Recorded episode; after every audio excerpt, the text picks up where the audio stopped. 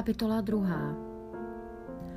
Pokud jde o příchod Pána Ježíše, kolem něhož budeme zhromážděni, prosíme vás, bratří, abyste se nedali snadno vyvést z rovnováhy nebo vylekat nějakým projevem ducha, nebo řečí či listem, domněle pocházejícím od nás, jako by den páně měl už nastat.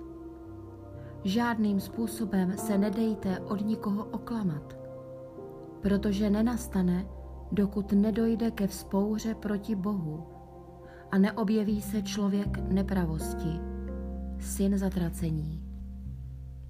Ten se postaví na odpor a povýší se nade všecko, co má jméno Boží, nebo čemu se vzdává božská podsta. Dokonce usedne v chrámu Božím a bude se vydávat za Boha. Nevzpomínáte si, že jsem vám to říkal, ještě když jsem byl u vás?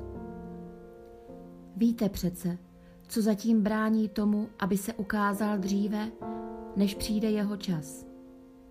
Ta nepravost již působí, ale jen skrytě, dokud nebude odstraněn z cesty ten, kdo tomu brání. A pak se ukáže ten zlý, kterého pán Ježíš zabije dechem svých úst a zničí svým slavným příchodem. Ten zlý přijde v moci satanově, bude konat kdejaký mocný čin, klamná znamení a zázraky a všemožnou nepravostí bude svádět ty, kdo jdou k záhubě, neboť nepřijali a nemilovali pravdu, která by je zachránila. Proto je Bůh vydává do moci klamu, aby uvěřili lži.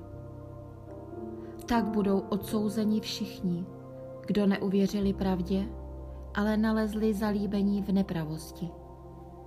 Stále musíme děkovat Bohu za vás, bratří milovaní od Pána, že vás Bůh jako první vyvolil ke spáse a posvětil duchem a vírou v pravdu, abyste měli účast na slávě našeho Pána Ježíše Krista. K tomu vás povolal naším evangeliem. Nuže tedy, bratří, stůjte pevně a držte se toho učení, které jsme vám odevzdali, ať už slovem nebo dopisem.